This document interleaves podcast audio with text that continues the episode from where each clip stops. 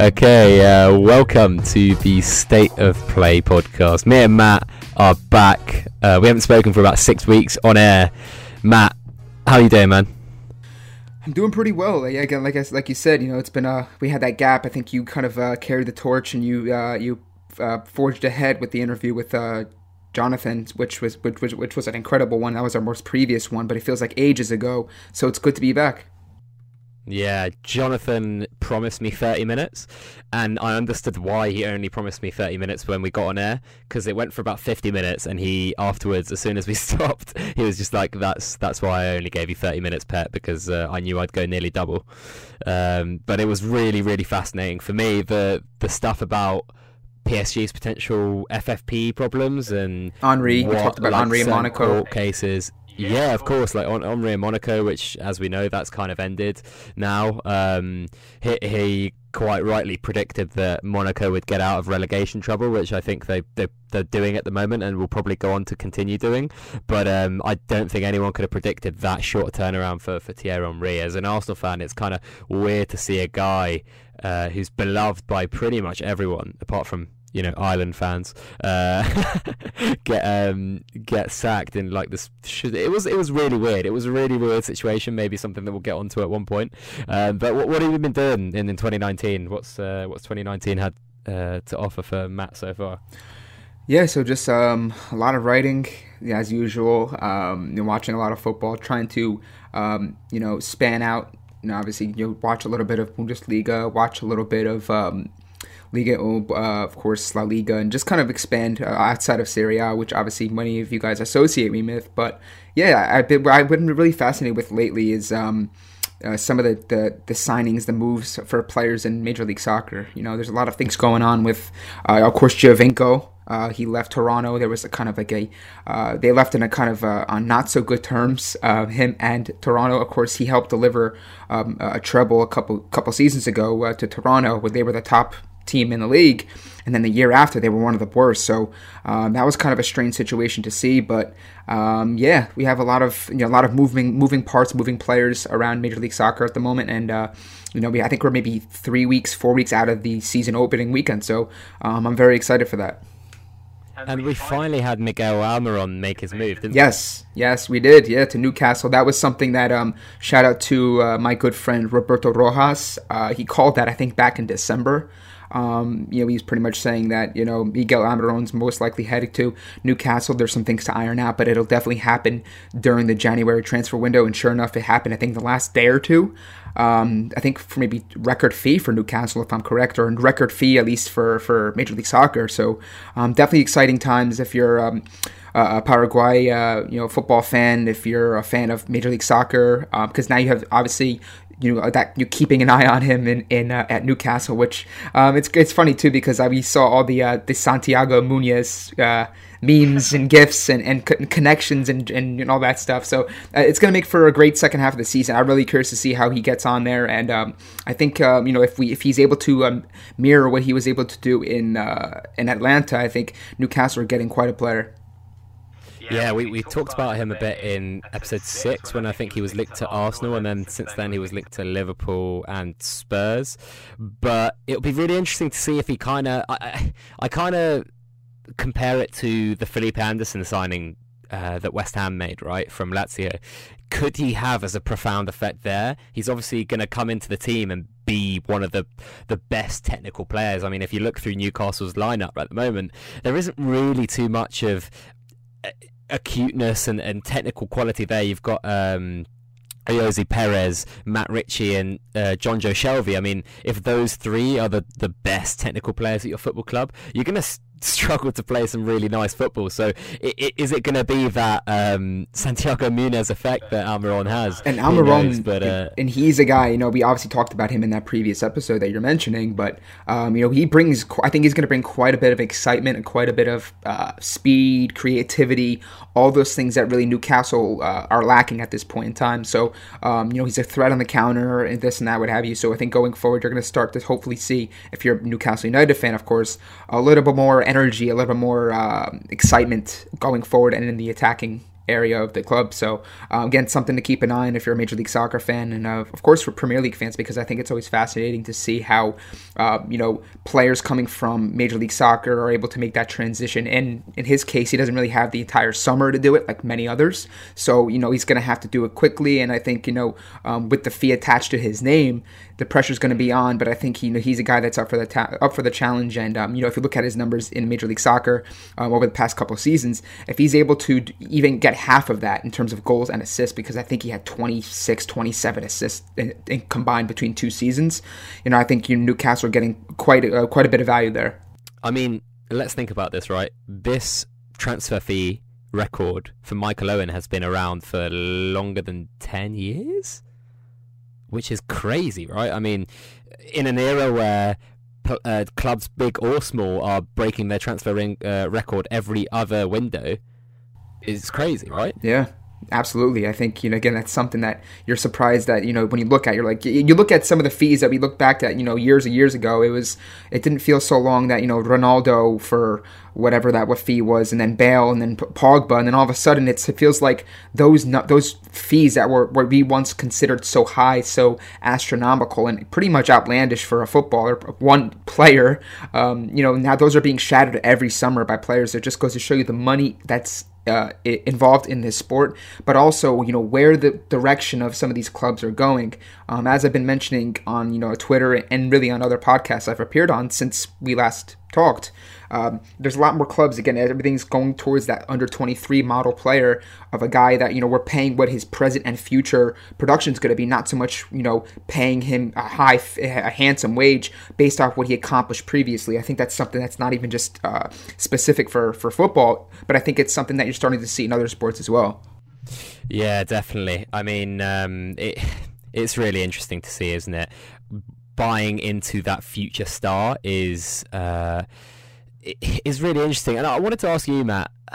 I, I was listening to um, uh, Arscast, a podcast that I listened to, really big Arsenal podcast, and they were talking about uh, Stan Kroenke, um, obviously the Arsenal owner, and how his LA Rams they got to the uh, they got to the Super Bowl final. Um, they lost, didn't they? But um, why don't we talk a little bit about how different it is managing a franchise in the US in any given sport compared to a European football club? Like, how much harder is it to flip the switch and actually make a team much better in the say the UK if you're an Arsenal or a Chelsea or a Man City or even a Milan in your case or a Roma whatever than it is uh, LA Rams for example who seemingly in the last 24 months have gone from um, you know the the the edges of things to being one of the biggest teams in the country. Yeah, I think that's again it's a, it's a model that um, you know when when when kind of comparing the two because this is always always something I talk about with you know people at work or people I encounter with and I tell them you know that I'm, I'm a huge football fan and so on and so forth um, you know they, they they always say like you know they always look at you know wow this guy's getting bought for this much plus they got to pay him like there's there's a lot of things kind of that people don't quite understand and again it's it's innocence because I think we're so used to the American model of sports franchises sports organizations right where there's a lot of things there's a lot of like oh, oversight um, with at the top, where you know obviously in certain leagues there's caps. Uh, cap. There's payrolls that you have to kind of stay within. There's you know there's only a certain amount of um, you know players or, or uh, uh, contract sizes that you can make. We're seeing that in the NBA even where the max contract is going up every every summer and you know you're seeing players that maybe aren't so valuable or that great getting top dollar which again goes to show you the money that's involved and that's right now um, included in these sports but i think if you're comparing you know how quickly or how um, the differences between you know building uh, a club up from the, the bottom up um, in, in say the UK to you know something like as you just mentioned uh, American football or even Major League Soccer Dan, there's a lot of different rules. You know, where we, we you see the, the MLS game. Yes, it's the same sport, but the structuring of the league is entirely different. If you think about it, you know, designated players. You know, certain. Um, you know how many how, how many. Uh, there's the TAM and all these different acronyms for you know uh, allocating of money. It's it's kind of a strange thing. You typically don't see Um, you know, you see a lot of trades that happen in, in Major League Soccer, which again, a trade is, is it's a, such a big component and vital component of American sports versus really what we see um, in you know European football, right? We really don't see any type of like trade straight up like this player for this player. You mean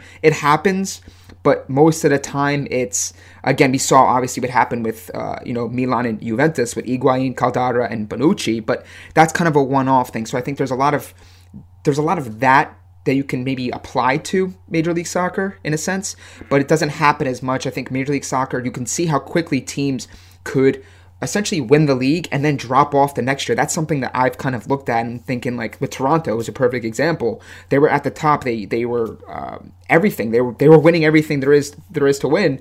And then the next year with almost the same more or less team, they kind of slipped off and they fell down. Again, you can look at the maybe the structuring of the league, the playoff system. There's no relegation, which is another conversation for another podcast. But um, yeah, it's just something that's kind of it's kind of strange to me. I think it's again, I'm being as someone who watches both, I can be able to separate the two, but I'm so used to and so in agreement with the European way of, of of football, the structuring, you know, the rules, the regulations, the oversight, that it's kind of looking at Major League Soccer. It's still kind of weird to me. Yeah, I, I the only thing I really don't like about the American model is the ability to tank on purpose. I mean, if you're in particularly, you know, the NBA or in the NFL, you know, the most important position is the quarterback. If there's a guy who's a generational player in those positions, or in you know in in in the in the NBA if it's any position like we've seen you know Zion Williamson the the guy in college at the moment who's just like he, he's an animal. There are teams that are actively doing badly to try and get this guy. And it, it, it it's so hard to explain to a European person. No yeah I, I agree with you. And it's even even a, a weirder case with um, you know even the, the, the recently passed NBA trade deadline uh, with Anthony Davis, he wanted to pretty. He's forcing his way out. He's pretty much come out and said he's not signing an extension. He's I think he's under contract for the the 2019-2020 season. But um, you know when you have that situation, now he's coming out. There's a lot more power, player power, than I in in in NBA uh, and even in football because you can easily sit out. Um, obviously, you know when if you're a team like the Pelicans, right? Anthony Davis is the guy that puts you know butts in the seats. If he's sitting out and he wants to move, or is any fan going to go to those games? And then you also take into account um, players that are trying to, you know, we saw with LeBron James a couple weeks ago, um, in in quotes, load management, where the guy's sitting out, and you know that's something where if a kid's, if a father's bringing his uh, his son to a game, and this guy he goes, I'm here to, I'm paying top dollar to see LeBron James, he's sitting out. Like for me, that's something that's kind of weird, and I think I, I, NBA is trying to uh, get around that and alleviate that by kind of putting in some me- uh, some measures and, and rules to uh, essentially uh, limit that. But yeah, that's again to your point, tanking. Right? If you see like imagine in uh, Premier League, you saw you know there was a draft pick draft and and Fulham was like we're gonna tank and we're gonna get. Um, you know the first, you know the, one of the top players, you know in Europe. You have to draft them, it's just kind of a weird situation for me, but I think it's something again being a professional, like if you're a professional in this situation and you're looking around, you're going to this is this is your job. Then you're just going to pretty much show up and tank to get like it's it's kind of it's a weird thing for me. I understand it because there is a strategy behind it because obviously if you can land a top player like a Zion Williamson or you know for let's say compare for comparing comparison's sake, um, you know a team tanks and then they're able to land like a Kylian Mbappe type generation type player, then I can get that. But you got to understand you have fans, you have a lot of other people involved that pay money, and if you're trying to get people in the stands you're not going to do that by just tanking. So it's kind of a strange situation. That's something that I don't, again, I don't like about Major League Soccer. Um, there's a lot of things I do like, but the fact that, again, there's no, there's a lot more teams coming into the league, which feels like every year, but there's no punishment, there's no penalty for finishing bottom of the table. It's pretty much, okay, you get the first pick now. And you know, again, for Major League Soccer franchise, um, we see how quickly you know uh, franchises can turn around year to year. So in that regard, it, it, does benefit them, but it's still again a weird concept to uh, to get on board with. For me, the the strangest thing is that like not Uh, like one size doesn't fit all, right? If it works in the NFL, if it works in the NBA, there's no reason you have to force it upon the MLS, which is the same sport as you know European soccer it, if you're trying to get to that level, why not copy that model? Like, just do the same thing as they do and and see where it goes. Because as you're seeing and we're seeing there's a lot of South American talent that is using the MLS as kind of like a springboard. If you suddenly stop drafting and actually um, make it more of a, a, a a situation where teams have to have good scouting operations in in in um, in place, it actually benefits the whole of world football because you've got all these South American talents that then feel that they have a, a better opportunity to go to America and play really well. At the same time, if uh, colleges are have have teams that um, uh, that are basically youth academies, then you, you, again you have a situation where it, it, it could be better in general. I think there's that why are we doing it this way when the guys over in Europe are doing it the, that way and it's really successful? But I think maybe we should leave this one here, Matt, before we go on forever. Um, yeah, and we um and you know and we even and we even talk about a lot of this stuff in that uh, episode mm, with John yeah, Townsend, yeah. which was like a pretty much a U.S. soccer deep dive. Um, so that's something again our listeners can you know go back to for for more. Honest. Yeah, well, well, I have to tell you, listeners, that was not part of the plan. We weren't meant to talk about those two subjects. Um, so, sorry if we bored you. Uh, we're going to talk about Maurizio Sarri because uh, I've just watched his team get humiliated by Pep Guardiola's Manchester City six 0 Six 0 I mean it was I don't know if you watched it, Matt, but it was brutal to watch. And um, I guess the the question everyone's asking now, a lot of people in the UK are kind of going, is it if or is it when, not if Maurizio Sarri gets sacked from Chelsea? Like, what what is what are people in Italy uh, kind of looking at Sarri and saying at the moment? Well, I think with you know we, we talked about this I think you know, in one of our, our, our earlier episodes, and really as things kind of progressed with the um the his Chelsea uh, side, if you will. Um, obviously, started off tremendously well, one of the better starts, I think, in Premier League history, if I'm correct. Um, and then there were some kind of brief moments, you know, where we saw him um, and his Chelsea kind of struggle, you know, lose a game, lose a game here and there, um, and then kind of maybe pick it back up again, but really not click on that same level that they did uh, to begin the season. But I think really, if you're asking any type of uh, Italian football fan or someone who um, has watched his Napoli uh, for several years, um, one of the more exciting clubs in, in Europe um, in general, despite not maybe winning anything um, having anything to show for such a great brand of football. Um, this is really isn't too surprising.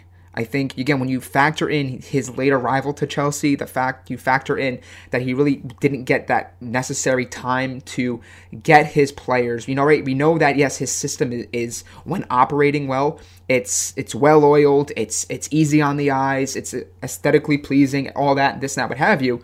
But there was again, you ask anybody, they would tell you, but what happens when his plan A? What happens when sarrismo is not clicking?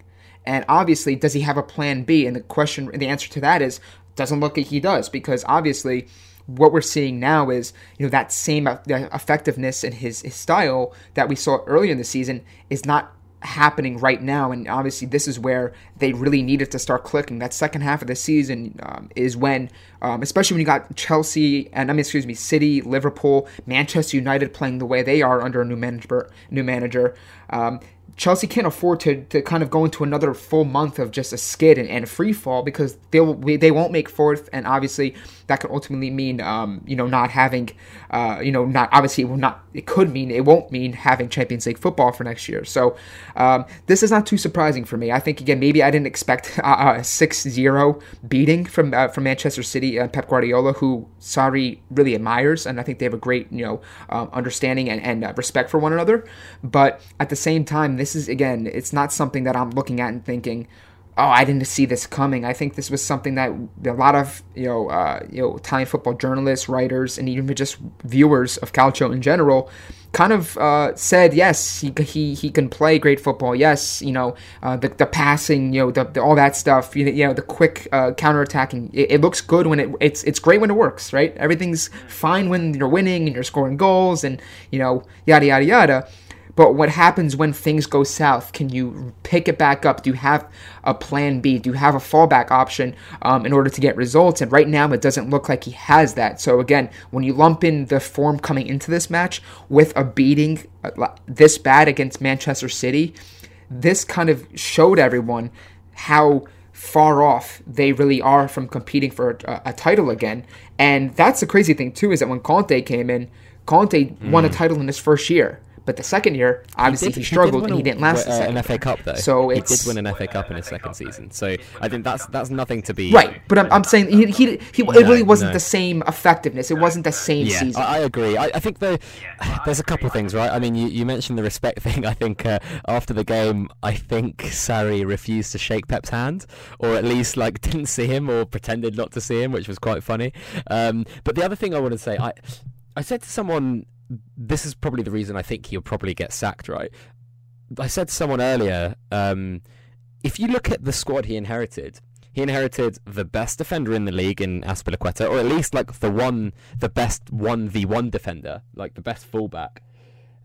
He invest he in, uh, inherited the best player in in Hazard, and he inherited the best like central midfielder in Golo Kante, a guy who was just like pivotal in France winning the the Champions uh, the the World Cup. And did get did get a uh, yeah, spend a ton yeah, of money on a Jorginho, like he got his man. That was like his quarterback, so to speak. That it was, you know, if I want to do Sarri ball, give me this guy, right? Um, so it wasn't like Chelsea didn't back him. Um, he did seem to be very frustrated because you know, he, he wanted another striker, uh, which obviously didn't happen. Morata started the season quite well, and then obviously petered off. He's now not there. I think we're going to speak about them, uh, those him and Higuain and Piatek later. But I, I said to you before we, we got on air, right, that Chelsea have got to like 16 cup finals or something like that with the past 16 managers. So in Abramovich's case, he'll sit down with his board and say, "Listen, guys, we can sack him and it actually works. Like what we do here at Chelsea Football Club works. And we were discussing who comes in. Do they give it to Zola till the end of the season? I'm not sure, but you know, if you if Chelsea lose the cup final against um, uh, Manchester City, if they struggle in the FA Cup and in Europe, I think there's going to be a big decision to be made. And it won't surprise me if he goes. Who comes in, I'm not too sure, but it won't surprise me yeah, Mourinho, Conte, Wenger, Jose Mourinho. Right. Want to do that again?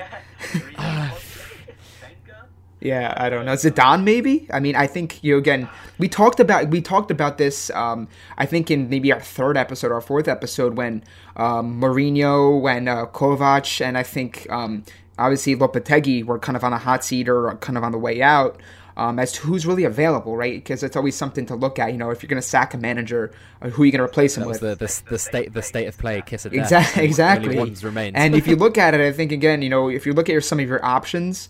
Um, uh, yes, there are a couple managers out there. You know, obviously Mourinho. There's Conte. That's obviously not happening. Those two guys, I just don't see it happening at all. But then there's a, maybe a manager like Zidane, who again, if if Allegri doesn't leave Juve, um, which there have been kind of you know some reports that maybe this is his last year that Zidane will take over the manager uh, managerial role in the summer. That remains to be seen, but maybe hey Chelsea gives Zidane everything they need um, you know, maybe they, they bring him in on an interim basis, or maybe they finish out with Zola, and then it's a co- competition between Chelsea and Juve for, for for Zidane. But hey, it could also be Zidane goes to Juve, and then maybe Allegri, their third straight manager for Chelsea, is is going to London. So again, we really don't know, and I think that's one of the stranger things and more fascinating things with kind of the uh, managerial situations at big clubs is you know you get a big you get a manager that you uh, you know is is well respected he obviously plays great football and sorry but who are you going to replace him with? Sometimes you know it's it, they go with the caretaker approach.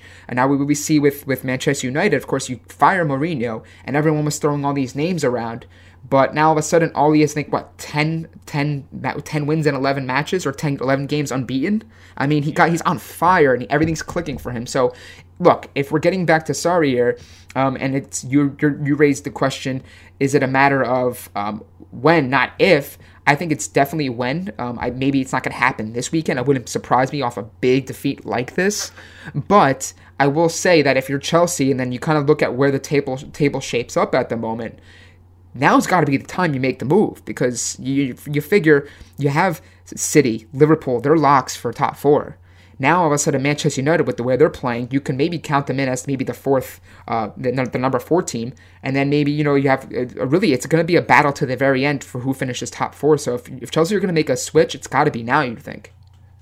Yeah, Yeah, I, I totally agree. I think that uh, with those games that I mentioned, the fixtures, the cup final, the FA Cup fourth, uh, fifth round, the the tie in uh, in Europe, Chelsea need to do something, whether it's changing manager, formation, uh, personnel on the pitch. Something has to happen for them to perform better. I mean, I threw out the name as you were speaking there. Frank Lampard's doing quite well at Derby. That could be the same kind of Solskjaer effect. Um, it'd be strange. What about um, Guus Hiddink for like the the twentieth time as caretaker manager? I don't know. Like, I, I think in general though, there's the there's this transitional period that Chelsea are gonna go through in this next 12 months, right? Eden Hazard, I don't think he's going to stay. We said it right in a few episodes ago. This is his last chance, and the way he's been talking to media people, it doesn't look like he's going to stay. You add Willian and Pedro aging wingers. Luiz, David Luiz is in his final year of his contract. Kovacic is on loan. Marcos Alonso seems to have just become a really terrible fullback overnight. Uh, Callum Hudson-Odoi might not be there, who's their brightest talent, the the guy who's supposed to be the next Eden Hazard if the torch was to be passed. This seems to me like the most uh, volatile period of Chelsea's time under Abramovich. That's a big thing to say, but it feels like it. It's especially since they had uh, Villas Boas and that kind of period, which was really strange. This definitely seems like the weirdest one. Yeah, I, I definitely definitely agree with that. I think again, um, you know, it's you look at where City were before they got Pep, um, and even with Liverpool, right? They were kind of in those weird spots. And for Pep's first season, I think they finished fourth, I believe. And then I think and, and they and they lost four 0 to Everton once. I think I remember away from home. They got really badly hammered. I think it was Lukaku that night that just absolutely obliterated. Exactly. So there are a lot of like you know synergies here. Yeah, and then even with Liverpool, you know, in uh, when Klopp arrived after Brendan Rodgers got sacked, I think he finished maybe eighth with that team. I think maybe that was the first half season. I think he came in midway. Um, but yeah, it's it's it's, it's kind of strange too. And obviously, you know, there's not many teams around Europe. Um, and successful teams for that matter, who have been able to say that they they've kind of have a, a long serving uh, man, manager, someone, and again that's very important because we saw what happened even with Napoli when Sarri was there when he arrived, um, it was pretty much one of those things where he arrived. The, the, pressure was a little bit different because obviously you're not going to the Premier League, you're not getting this huge budget, you know, you're not getting uh, you know the expectation that you got to compete for a title right away. But at the same time, the you know De Laurentiis gave him um, the tools. He gave him the players that he kind of needed, or rather, Sarri kind of recognized the players he needed, and he was able to build a system of guys that he can trust, guys that he knows can carry out his his style of play. I think that was something that yes, you can maybe point to as maybe okay, well, if uh, you give Sarri another summer, a full summer, clean slate, kind of pick and choose which guys he wants to keep, which guys he wants to get rid of, maybe things can be differently. But as you mentioned, that's not how Abramovich works. Um, you just brought up the stats: 16 uh, cups in 16 seasons. So it's a model that maybe it seems not ideal. It's not something that you maybe bank on, but it is something that has more or less been pretty successful for them. I just think if you're Chelsea, though, if you really want to start competing for a title consistently year in and year out, also make that next step of getting deep into a Champions League uh, uh, title uh, tro- uh, title run, you can't just go year to year with managers. It just doesn't work that way. The, the game is there, there's, there's too many teams competing for this. There's too many teams that are big that have been there before. You got to have some sort of stability, and I think you know again that's going to be uh, interesting to watch how Chelsea approaches uh, their managerial situation from now really until the summer. Yeah, it's really going to be really interesting. Just the whole thing with Hazard and uh, Callum Hudson-Odoi, all those players that I mentioned that are kind of on the periphery. The manager you know, it's it's it's weird. The head of recruitment, there was some weird stuff going on as well. So it remains to be seen what Chelsea and are going to do in the summer and how they're going to do it. Uh, next thing, uh, Matt, we're going to talk a bit about the Champions League. Uh, who are your favourites for this year's competition? Okay, so I mean, coming into the season, obviously I thought Juve were uh, one of the top two, top three favorites for me. I just think again, when you add a champion player like Ronaldo, someone who again, even when you're not maybe playing your best football, um, someone who can kind of dig you out of a hole and get a big goal or carry you through a, a round of 16 tie, um, which we again, of course, have seen him do many times. Right, even last year when he pretty much started off rather, like uncharacteristically slow for Real Madrid, but of course, once the calendar year switched to 2018, he turned it on. He started scoring goals. Real Madrid started, you know, uh, looking like the Real Madrid of old, right? And of course, they won another Champions League trophy. So uh, I still think, again, despite some of their maybe recent struggles, again in the league, if you call them struggles, I think it's very, um, it's maybe being a little bit over dramatic because obviously they lost in the Coppa Italia to Atalanta. Um, I think it was two or three zero. Um, and then, of course, they were up 3 1 to Parma last weekend um, at at home, which again is a fortress for them. Um, and they, they Gervinho, uh, the former Arsenal great. Um, it's 2019, yeah, by the way, guys. Yes, scored, I think, two goals in that game. And, and obviously, you know, we were able to get a big point for them. So I still think, look, I think Juve um, are, are are still a favorite for me. I think again, once they get everyone back healthy, once uh, you know Allegri's able to kind of sort out some of these uh, minor issues that he's been having recently. Um, I think again, you got to like Juve's chances of making a really, really deep run. However, I think they have a difficult draw here um, in the round of 16 against Atletico Madrid, which um, again, of course, you know, it's if you're not careful, a team like Atletico Madrid, um, they they can obviously make a deep run. They've done it many times um, recently. Obviously, Diego Simeone knows what it takes to get to a Champions League final, um, so that's going to be one of the more interesting ties for me. But I, I would definitely you can't rule out Real Madrid; they're still a favorite for me as well. Um, and of course, Barcelona. When you got Lionel Messi, I think you got, you got to like your chances regardless. So um, those would probably be my top three. I think again, it's probably a little cliche to go Barca, Real Madrid, but I think again, we, it just goes to show you, I think, um, how strong those teams are. You can throw Liverpool in there. You can throw.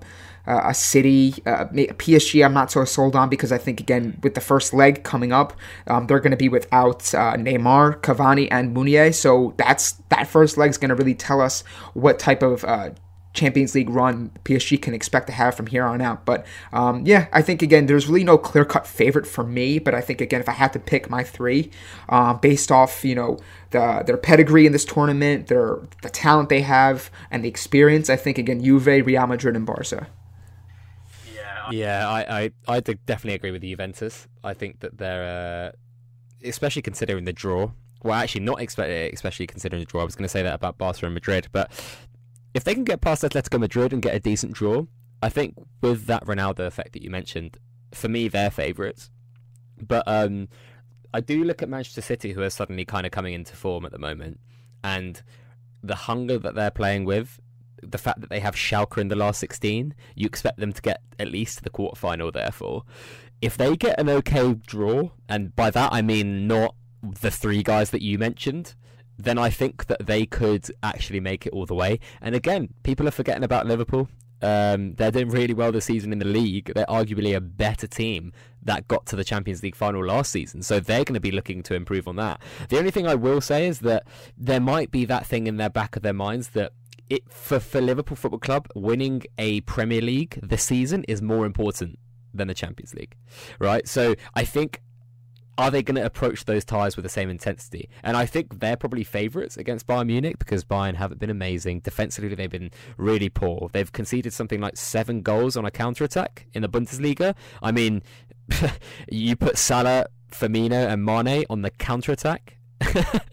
against those guys, against an aging Boateng and Hummels, against a Joshua Kimmich who's not the best defensively, against Alaba who's not been at his best, it's going to be a problem. So I think for me, there's like an outright favourite in Juventus, and then you've got Barca, Madrid, Manchester City, and Liverpool, who are like my next four I'm kind of being a cop out here, right? I'm being a bit of a cop out because I'm choosing like one and a four. But for me, the favourites are Juventus, and then those next, those four. next four. Yeah, I, I would agree with you there. Um, the, one of the questions I wanted to ask you though, which kind of you know, throw it back on you, is do you see any of the remaining clubs that maybe you haven't mentioned or I haven't mentioned, um, maybe being like a surprised surprise team. I've we've seen in previous years, you know, the Monacos, the Borussia Dortmunds, even Roma last year. Do you see anything like that? A team that if you had to pick one out of, let's say, you know, Roma or, um, you know, I think Lyon. I think if they're still correct, if I'm correct, they're still in it as well. Um, any any one of these teams making a run to like a like a dream run, maybe not go to a final, obviously, but maybe playing spoiler and maybe knocking off one of the big dogs. I think it's got to be Manchester United, right? I think if you look at the tie that you just mentioned, no Neymar, no Cavani, you suddenly go from being underdogs, especially under Mourinho, where everything was kind of under a dark grey cloud, to being favourites, where you have the best player on the pitch, or the best players on the pitch, nearly. I mean, Mbappe is probably the best player on the pitch over the two legs, but you've got Pogba, you've got Martial, you've got Rashford, you've got overall, if you had to create like a five-a-side team, you'd predominantly be picking Manchester United players. You'd be picking David De Gea, Pogba, Martial, Rashford, and probably Kylian Mbappe. without without Neymar, without Cavani, it's a big ask. The other team I'd probably mention is, and you just mentioned them, Roma. They've got um, they've got an okay tie in Porto. I know Porto are doing quite well. They did quite well in the UCL, but there's just something about Roma in the Champions League recently where they just seem to be they just seem to do quite well. I mean, especially if you look at uh, they've kind of gone on a bit of better run of form apart from that awful loss that they uh, suffered. I think it was seven one to someone. Um, apart from that run, apart from that result, sorry, they've been on a decent run. They won three three zip the other night. Um, I think that they could make a very sneaky run, but for me, the, the main underdogs are probably Manchester United. Yeah, I, I was just about to say that too. I think again, this the way this uh, round of 16 is shaping up for Manchester United, I, I think it really wouldn't surprise anybody to see Manchester United move on again based off the fact again their form right now under the manager. It's a completely different team that we've seen um, throughout the group stages with Jose Mourinho. But then you also want to throw in the fact that again PSG have injuries. And of course if you can if you're Manchester United and you can get off to a pretty good start in that first leg get a good result the second leg, you got to like your chances to to get past PSG. So I think again, we, we with some of the matchups in the round of 16, um, I, I, think what we there is a great opportunity for an upset for one of the big teams. And I'm not saying anything about you know Manchester United and PSG because I think you know they're both very big clubs. obviously, Manchester United, despite the struggles uh, recently. Um, they're still a big club. Obviously, they're really not. You can't really consider them underdogs. I guess if you're looking at like the odds makers and all that stuff, yes, maybe they're underdogs because you know uh, of their their managerial situation and how strong of a side PSG is. But I think if you looked at the odds changes um, from week to week with this tie. I think you'll start to see it level out, and if anything, based off form, um, swing in favor of Manchester United. So this one really bodes well for them. I think you, if you're a Manchester United fan, um, you got really got to like your chances getting out of this one uh, uh, for sure. Definitely, I think uh, when the bookies came out, when the draw came out, sorry, and you had this, as I mentioned, dark cloud looming over Manchester with uh, Jose Mourinho. You wouldn't have liked your odds. Then Neymar get injured, and you were like, uh, okay, maybe, maybe. Yeah. Mourinho gets sacked. I even checked. I even checked um, in, in, in the states here with DraftKings, you know, in New Jersey, it's legal. Uh, betting is legal. So um, we looked at some of the like me and my, my friends were looking at some of the um, Champions League matches, and, and I think you know Manchester United, even before Neymar was like ruled out, I think he got injured. We were still waiting to see what was going on with his status for these uh, these these legs. Um, Manchester United were plus odds, and I was looking at it and thinking, okay, Manchester United's playing pretty well right now if Neymar's out, I probably would throw a little bit of money on Manchester United. But then you throw in the fact that they're still riding this wave under Ole, and you have PSG without two key players. I mean, you got to like your chances if you're Manchester United. And if you're a betting man, betting woman, uh, maybe this is something you take. Maybe so, as you said. They've got to like their chances. But uh, Matt, we'll move on because we had a you, you, got a few questions, not we. Uh, first one from Stephen K. Moore, uh, who, who likes a lot of our stuff and retweets us quite a lot. Thank you very much, man. Um, he says either than Piątek and Zapata, who have been the top three surprising stars this season in Serie A. Ooh, that's a good question. Um, I, I think I could go a couple different ways. Um, you can probably point to uh, Bakayoko. I think again, you know, maybe calling him a star is a little bit, you know, kind of over the top. Just considering again, um, you know, he's not a he's not a world class name that everyone knows. But I think if you're looking at his performances really since he became a starter, once Biglia went down and all these injuries kind of uh, took their toll on Milan's uh, roster, he's been sensational. I think again, um, there's many guys I can point to. It's, of course, you're taking out Piątek and Zapata, who have been top three surprising players this season. Um, you know, there are quite a few players. You can look at Quagliarella. Um, I don't think you know maybe not a maybe not a surprise player because I think he was very good last year and people know that he has been aging like fine wine.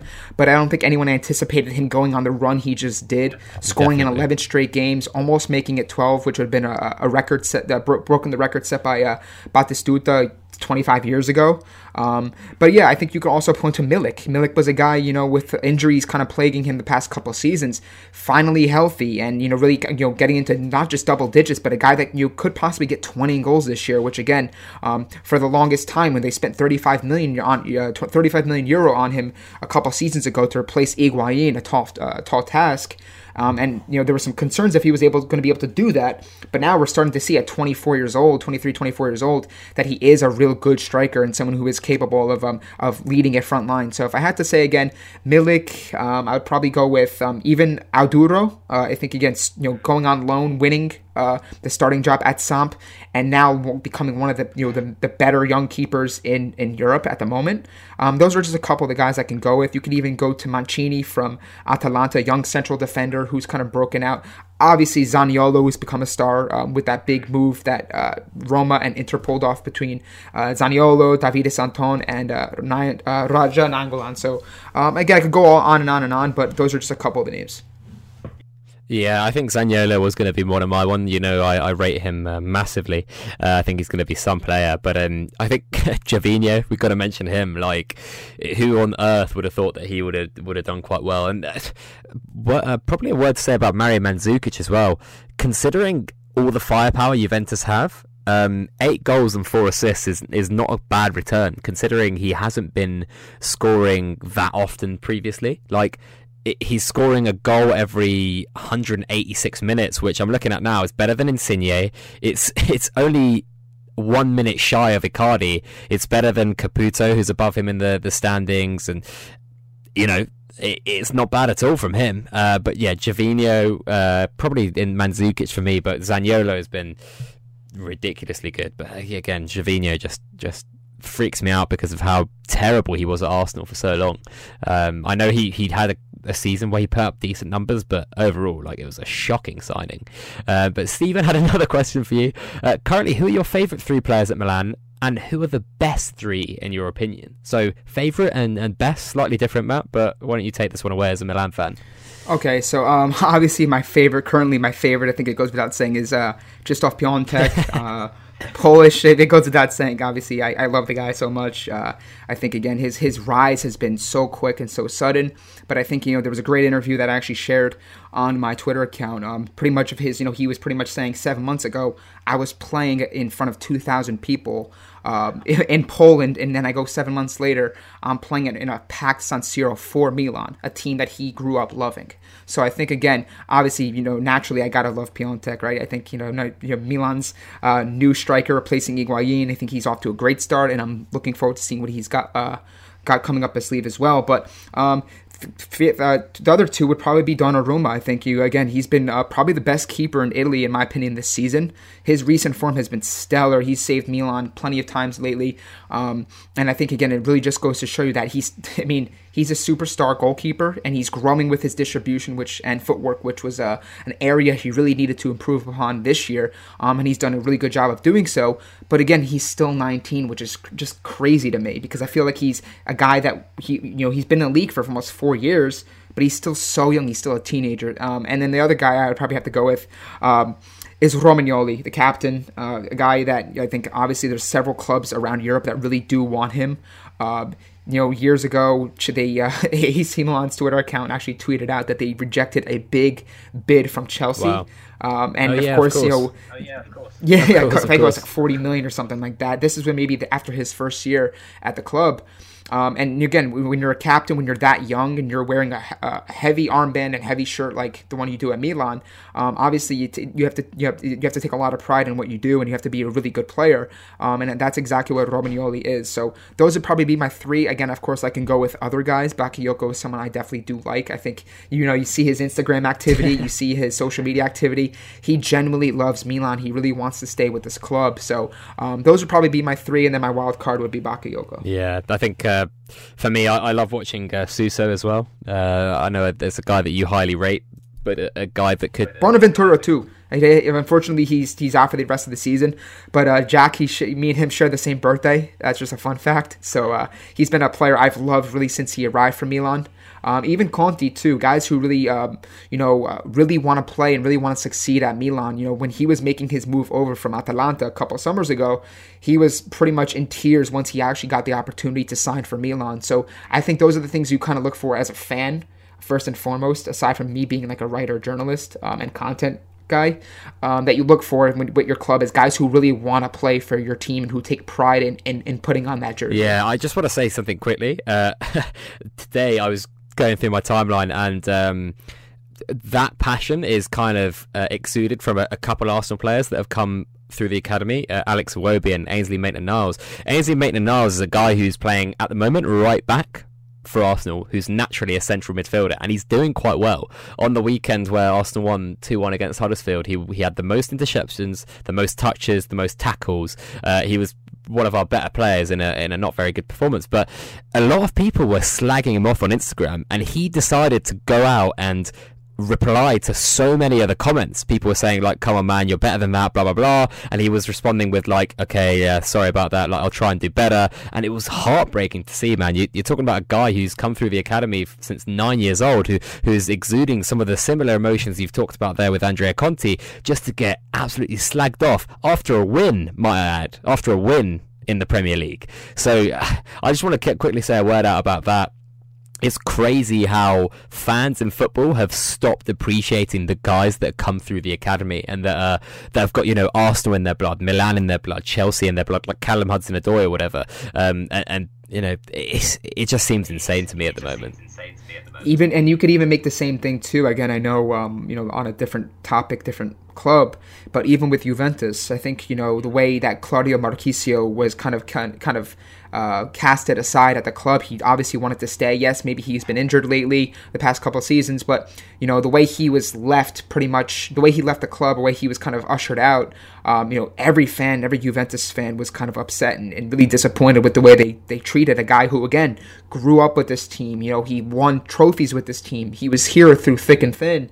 I think again that's something that maybe we kind of uh, take for granted, or at least I mean, for me, I don't. I think there's a lot of people who will you know badmouth a player on a regular basis, but you know, maybe that's a one or two game thing. But if you look at the actual player himself and, you know, the words he, he's speaking, like even what perfect example was with Bakayoko in the beginning of the season, you know, obviously not you know, a born and bred Milan player, um, but when he made this move uh, to Milan, you know, he kind of addressed the whistles that he was receiving. He was, you know, they're justified. Um, my, my goal is to um, turn those whistles into cheers. I'm going to hope, I hope to prove um, that, to the fans that I am worthy of being a, a Milan player. And, you know, he's done everything. He's, he's carried himself in the the proper way. He's done everything possible to win over the fans, and every fan now wants him to be um, here long term and have his option picked up. So I think again, we sometimes take for granted the players that put all the effort and they put uh, their heart and soul in what they do versus the guys who, um, you know, maybe they come here, they, they they say this to the media, they say that, you know, they, they react the, in a certain way, the and it's just a job for them. I think there's a lot of people that take pride, and there's nothing wrong with that. There's a lot of play, uh, footballers who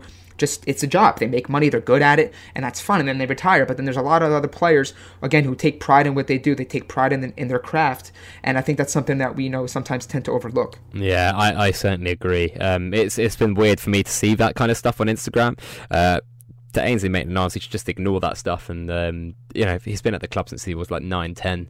No one can tell him that he's not doing his best or whatever. It's it's the club that he was he was raised by. Uh, you, you, had another question, Matt. Uh, Uh, do you think Piątek is a long-term solution for Milan? I think I know the answer to that one from you. Uh, also, what do you make of Napoli's recent away form? Um, let's start with Piątek. Um, I think the first three questions I actually all three questions have actually been Piątek themed, or I've mentioned Piątek in some way, shape, or form. Um, no, but you know, I think yes, I do think Piątek is a long term solution. I mean, there's some people that kind of the jury's still out on him um, as to whether or not he is the long term solution. Obviously, doing it for six months at a team like Genoa, um, it's it's much different and much more difficult to do that at a club like Milan, who have had so much so much difficulty in really kind of finding a long term solution um, for at the striker at the, at the striker position. Excuse me. But I think again, you, the way you again, uh, you know, check out my my my, t- my Twitter account. I shared a video, an interview. Piątek is saying all the right things. I think he understands and he recognizes that he, through hard work, through dedication, through self belief, he's gotten to this point and he's succeeding. And everyone who has been talking about Piątek, um, Boniek, uh, even um, you know uh, other players, they uh, they they they believe that he's he's a great player, he's a quality player, and he's the real deal. Um, sometimes that happens. You know, sometimes it's a quick a quick rise, and all of a sudden the guy becomes a star overnight, and then some others have to work a little harder before they can get a big move and, and you know uh, start to get the, the mainstream exposure that they deserve. But um, I guess and, and to, to, to, wrap up that one, yes, Piątek I do think is is a long term solution for Milan. Um, and what do I make of Napoli's recent away form? Um, it's it's interesting too because I think at certain points this season Napoli have looked very strong, um, both on at home and on the road. But I think again, what you see with some of the performances, uh, specifically the one last night um, uh, against Fiorentina um, at the Franchi, where they've had several chances to. Uh, at the very least get one goal. I think again there's there's cases where you know you're not going to bury every chance. Maybe there's a couple of, you know uh, a bounce unlucky bounce here and there, but more or less I think Napoli were the better side and they should have probably got the victory there. And if you're a club like Napoli, you got to be able to win those games, especially on the road. Um, and especially after last weekend, where they did gain two points on Juve, they made it to single point a single point deficit in the table. You have to put you have to take care of those games and keep putting that pressure on Juve, especially when you're playing before them on the weekend. So I think for me again, look, I, I do think the league is wrapped up. I think it's Juve's to lose. If they do, then that's shame on them because I think uh, they're clear cut the best team in Italy but I think Napoli really do have to sort out their away form recently, uh, uh, coming up, um, if they really want to even keep it close and, and even have some sort of a, a shot at you know threatening Juve uh, for the rest of the season and even next year. Yeah, I think. Um, it, as you mentioned, it's it's their league to lose. Napoli have, have been very shrewd in their investments, and and some of those investments won't pay dividends straight away, right? And you also look at having a new manager, all these things. I don't think Ancelotti inherited this team and was said, you know, you've got to win the title or you've got to even compete. I think the top four was probably the aim for them. Um, but uh, I think that's all we've top four, top four, and a and a deeper yeah. Champions League yeah. run. I think that was something that I think again they they really if you you know if you look at it the way they performed in the group stage, a very difficult group of PSG and Liverpool. Um, you know, and even Belgrade gave them gave them quite a quite a few fits, but um, and really everyone in that group. But I think again that was the most disappointing thing for me. Again, uh, as someone watching Napoli, I think again they can't enter the season as the underdog to win the league. Everyone looked at Juve as the title favorite, especially when they add Ronaldo. But I think what Napoli fans wanted to see was a deeper run in Europe. Um, let's see if they can do the Europa League. Maybe the Europa League is something that they take pride in. They go a little bit more full fledged after. Um, and I think if you're Ancelotti, a guy who has that again that that pedigree in the Champions League and winning in Europe. Um, I think he will that they'll definitely go hard and heavy um, to win some sort of uh, trophy this year. And then you know, again, as, a, as an Italian football fan first and foremost, I hope that Napoli can um, represent Italy quite well in the champion in excuse me the Europa League and um, win make a deep run if they obviously can't win the trophy, which I hope they do. Yeah, I think uh, they will go quite hard, especially as you mentioned that the league might be out of reach at some point during the season. But Matt, that's all time we that's all we've got time for uh, to chat about. But you had a really interesting interview. Why don't you uh, introduce that one? Yeah, so um, I, I, had a great interview on Friday. I was sitting at home. I was pretty much doing nothing, um, and uh, I you know I linked up with Stephen Ganavas, the head, uh, the the head of Scouted Football, the brains behind the entire operation. Uh, a great project I am very passionate about. Um, focused on all under 23 players in not just Europe but enti- around the around the world. Um, so I think again, let's uh, let's get right into that. And here's the interview I had with Stephen on Friday. All right, so we have a very special guest here for episode 13 of the State of Play podcast. Joining me now is Stephen Ganavas, the brains behind the operations of Scouted Football. Stephen, how are you doing? Good, thanks. How are you? Pretty good, pretty good. Like I can't complain. Obviously, football's in, in full effect. Uh, you know, the transfer window's closed, so now it's going to be interesting to see how the uh, rest of the season shapes up. But getting back to you know what we're here for, and that's obviously to interview you as our guest. And um, obviously, you know, for those who are not familiar with what we try to do with this podcast, we're trying to bring some diverse people in. Uh, obviously, bring different opinions. We cover the top five leagues of Europe as well as MLS. But we're doing some. We're bringing Stephen in here to. Uh, kind of pretty much cover all bases here across you know world football, and you know, um, and that is of course what, what we're here to do is is highlight his project, his his baby, if you will, you know, scouted football. Now, this has been a project he's been working on really since 2014.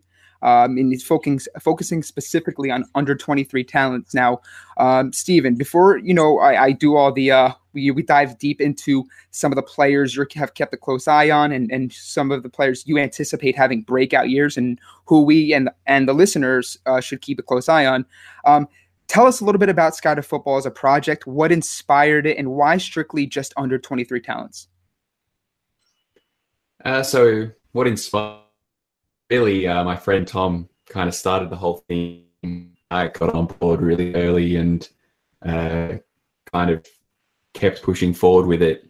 Um, the whole 23 thing was really just, I think everyone that's involved with it just is really passionate about uh, identifying young players and and them and keep, keeping track of them and and and who's going to be the next next big thing. So uh, yeah, it's kind of all evolved evolved from there with a, a, fairly diverse group of people involved, especially from the from the account covering you know different different sectors.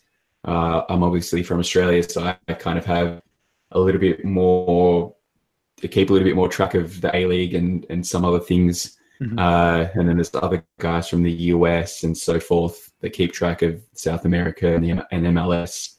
Uh, so yeah, we try to cover all bases as much as we can, as much as time allows. Um, seeing as we all all do it in our in our spare time. Um, but yeah, it's kind of just taken off from there and uh, and just keep pushing forward with it. Oh yeah, absolutely. Again, this is a project. Um, you know, for those who follow me on Twitter, uh, I've I've been a huge admirer of this project for quite some time, really since it started. Um, me and Stephen go way back to, uh, I believe, our Italian football daily days. You know, we were both kind of, uh, you know, base level writers, just contributing about mostly Serie A and Italian football in general. Obviously, I knew on the back burner and on the side, he had, you know, Scouted football kind of growing its following and popularity. Um, and obviously, this has been his this his full focus really since then. So, um, but get, you know, getting back to the the book itself, because it's something I'm very fascinated about and something I really always take a great interest in, um, it, it being the under 23 talent, because obviously with the game the way the game is transitioning, it's transitioning in more to those clubs spending that that top dollar, that big money on the younger talents, than really paying for present and future production. Not so much what they did uh, accomplish previously. So, as someone who's featured in pr- the previous two handbooks, uh, I've learned that there are no repeat players. Uh, why is that? Why don't you like to include, um, you know, let's say for example, Kylian Mbappe, who obviously um, global superstar at this point, but he was in the, the couple of editions earlier, and obviously he's not going to be in, in the in the future one. This is something that people tend to ask me about. You know, why haven't I seen uh, Cutrone or Donnarumma as a Milan fan? So why is you why, why do you limit repeat players from from featuring in in uh, future editions? I think mainly for the as far as the book is concerned, it's to actually just. Uh, otherwise, you could keep doing Mbappe every single time, and you're not gonna you're not going to keep track of, of someone new that's up and coming. I think uh, especially someone like Mbappe. You know, what more can we we really add to to the story there? He's pretty much accomplished as much as people, as more than a lot of players will ever accomplish in their entire careers in 10, 20. So, um, be looking into maybe doing some recaps of earlier profiles on the website. But as far as the book's concerned, we're probably going to stick to the one and done rule that as soon as as soon as someone's in, then, then that's it. Absolutely makes makes a ton of sense. Again, I know there's a lot of times there's you can find profiles, there's you know, videos on YouTube of certain players, and they really update season to season. So I think for you guys, you guys, um, you guys have that right. You guys got you guys hit it right in the sense that you know you do your due diligence, you do your research up front um, before they actually become again mainstream uh, superstars and, and uh, names that everyone knows obviously you covering all your bases you you do the, the groundwork and that i think that's what makes the project so special is you guys are in my opinion the first to uh, bring those those future superstars to light and really educate you know your following your fan base excuse me which is very diverse and very big on twitter something around 45 to 50000 followers um, of who these players are going to be now or who they are now and what they can project to be moving forward throughout the rest of their career. So that's something again um, you guys should definitely be interested in and definitely take appreciation for. So I say this in a joking way. You know, when you profile, you know, or slash discover a player,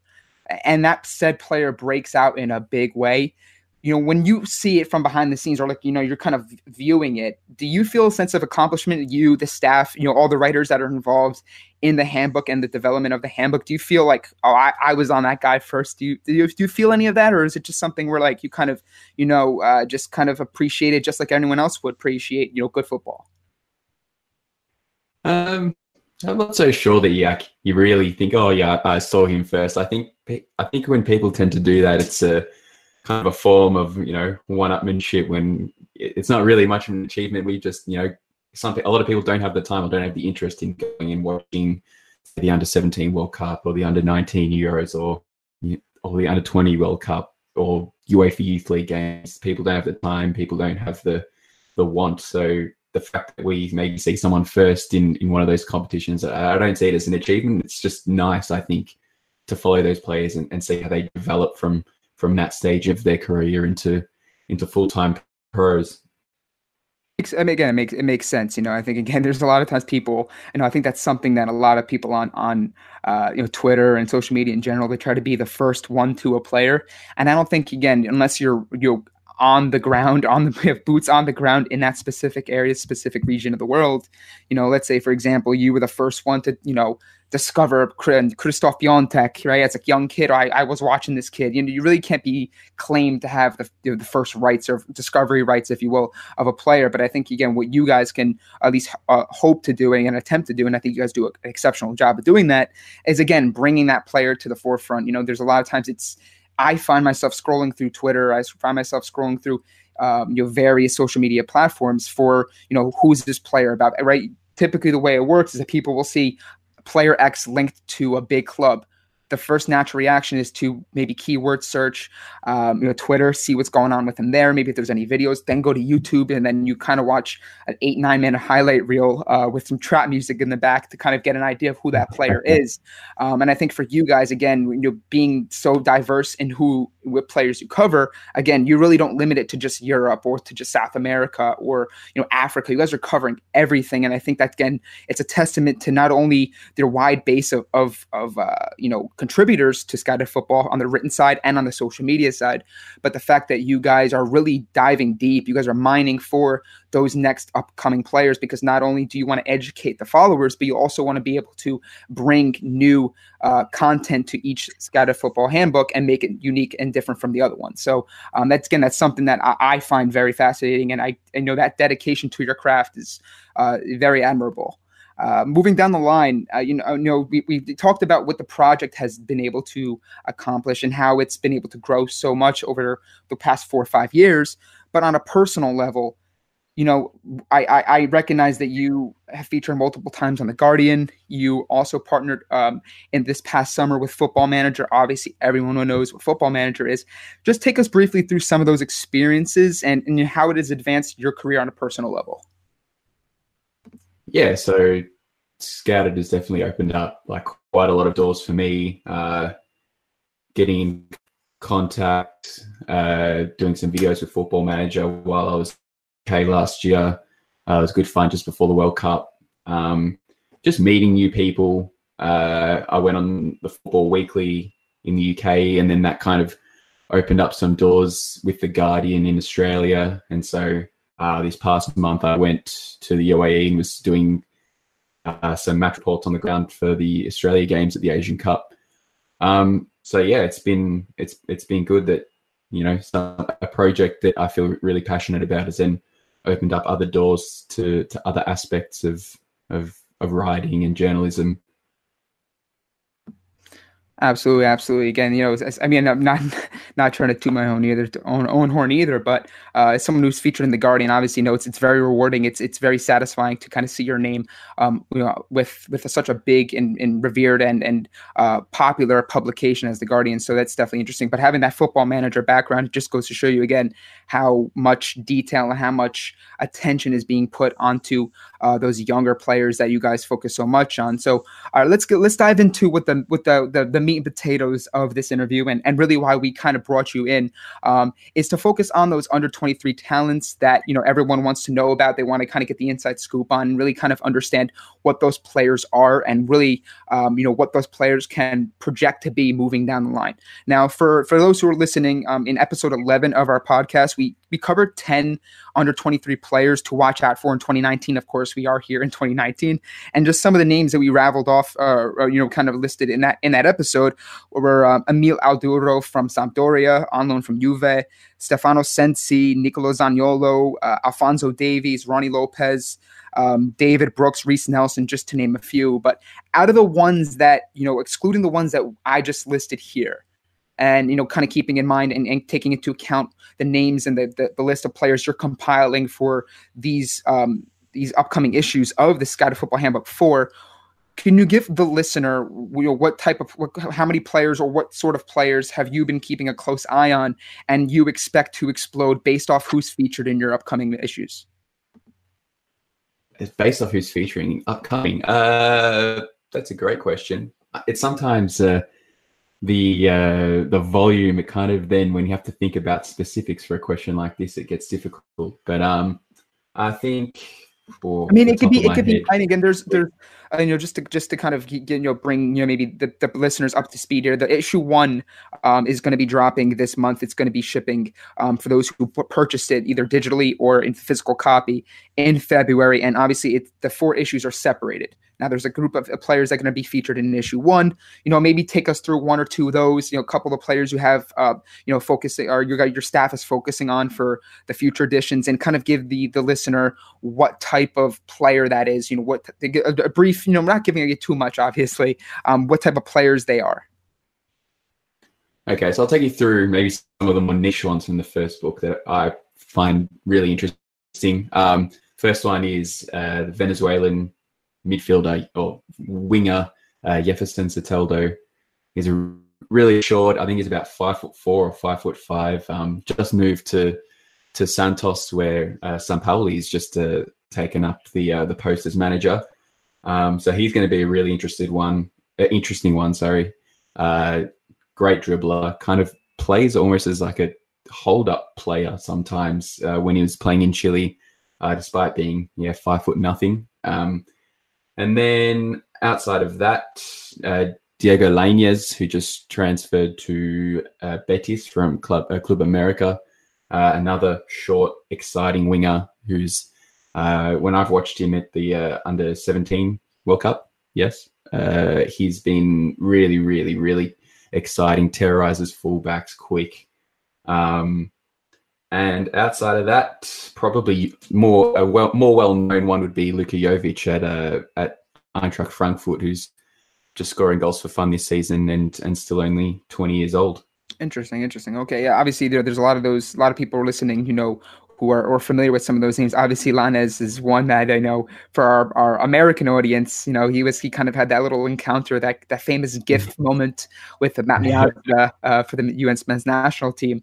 Um, obviously, you know, those two players kind of look like they're on uh, differing uh, uh, career paths. You know, Lainez is obviously you know making that move to Betis as, as Steven just mentioned, um, and and who knows how he's going to get on there. But you know, with all things considered and really what we know about him, he's got a very, very bright future, and he's going to be one of Mex- the Mexican national team's uh, brightest stars moving forward. So, is there is there anyone? Is there any other players? Again, um, you maybe you could you want to hint at with this uh, this upcoming issue or a, a, further issue that you know maybe you're saying, hey, you you may not know about him much about him now. Maybe he's not um, you know getting the notoriety or being mentioned with transfer rumors, things like that. But you know, keep a close eye out on him maybe in the summer of making a move. Ooh. Yes, uh, Chelsea's Reece James, who's on loan uh, at Wigan Athletic at the moment. Uh, he's an absolute star, and he'll be definitely featuring uh, in probably the next edition, if not the one after. And he, he pretty much wins uh, wins Player of the Month and and uh, Man of the Match just about every week for them. there's a couple other ones. Uh, Awer Mabil, Australian winger playing in Midtjylland in Denmark also one to look out for in the next editions. Uh, could go on. Tim Weah will feature at some point. Surprising that we haven't haven't done him yet, but uh, he'll be in there. And we've got a couple of Ameri- other Americans in this uh, this upcoming edition in, in Andrew Carleton and Chris Durkin. Okay, so yeah, again, our, our again, of course, you know, our American audience will definitely uh, enjoy that. I know, I know plenty of people in that Atlanta in that area who definitely want to know more about really one of the more popular and if not the, the most popular MLS franchise at the moment, Atlanta United. So um, Andrew Carleton's definitely going to be one you want to keep an eye on. Of course, Timothy Weah on loan at Celtic from PSG. I think he has maybe three, four goals already at the time of, of this episode um, for Celtic, and he's really showing, uh, you know, uh, why he's such a revered and, and well respected and highly touted um, talented player, uh, not only for PSG, you know, moving forward, but for the men's national team and really that core group of youngsters that they have. Um, so, Stephen, again, before we go, before we let you go, I really do want to thank you for for joining us. But um, you know, this is your opportunity to plug the book. You know, maybe uh, you know you know give a special shout out to anybody who helped bring this project to light and um, you know ultimately you know tell us where where we can get more of your work and where we can purchase the magazine yep so firstly, the Scouted Football Twitter at Scouted FTBL. Uh, you can buy the book at sfhandbook.com. Uh, my personal Twitter is at Stephen Scouted. And the one shout out I want to do is to you, Matt, for being the one that, that pushed me to, to decide to, to take it to print this time. So thank you very much as well.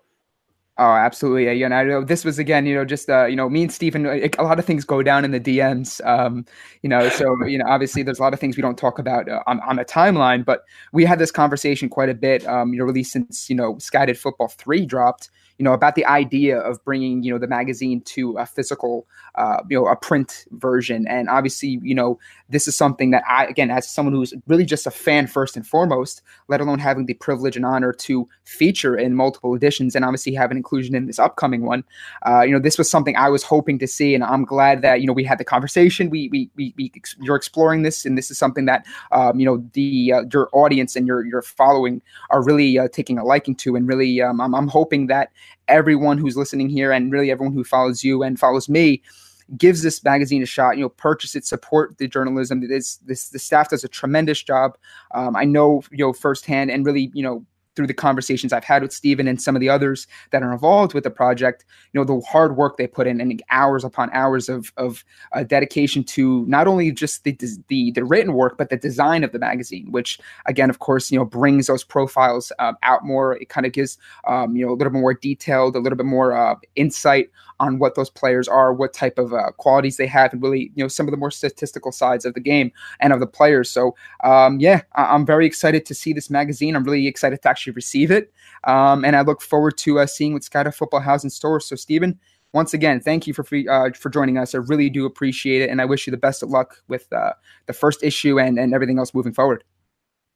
Thank you very much. It's been a pleasure. Thanks very much to uh, Matt and Stephen. I think it was it was hard to, to get me involved in that one because he's in Australia, Matt's in uh, the East Coast, and I'm in London, so that would have been near impossible to, to arrange. So I just let Matt have that one. Um, yeah, it sometimes happens. It's like, okay, who's going to do this one? Well, who's closest geographically. Let's go for that.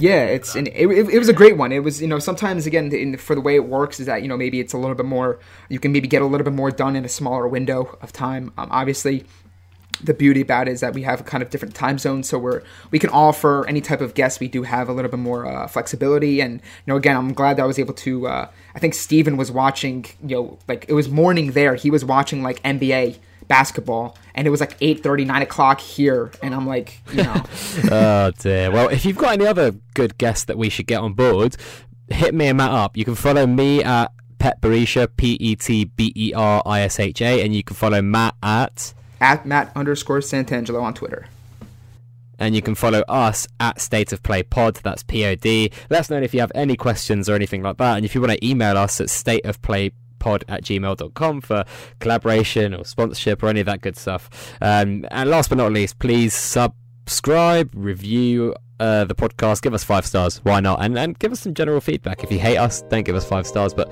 tell us why you don't like us. Please don't hate us. Uh, thank you very much for listening. If you're on your commute, have a great commute. If you're not, uh, have a great time doing what you're doing.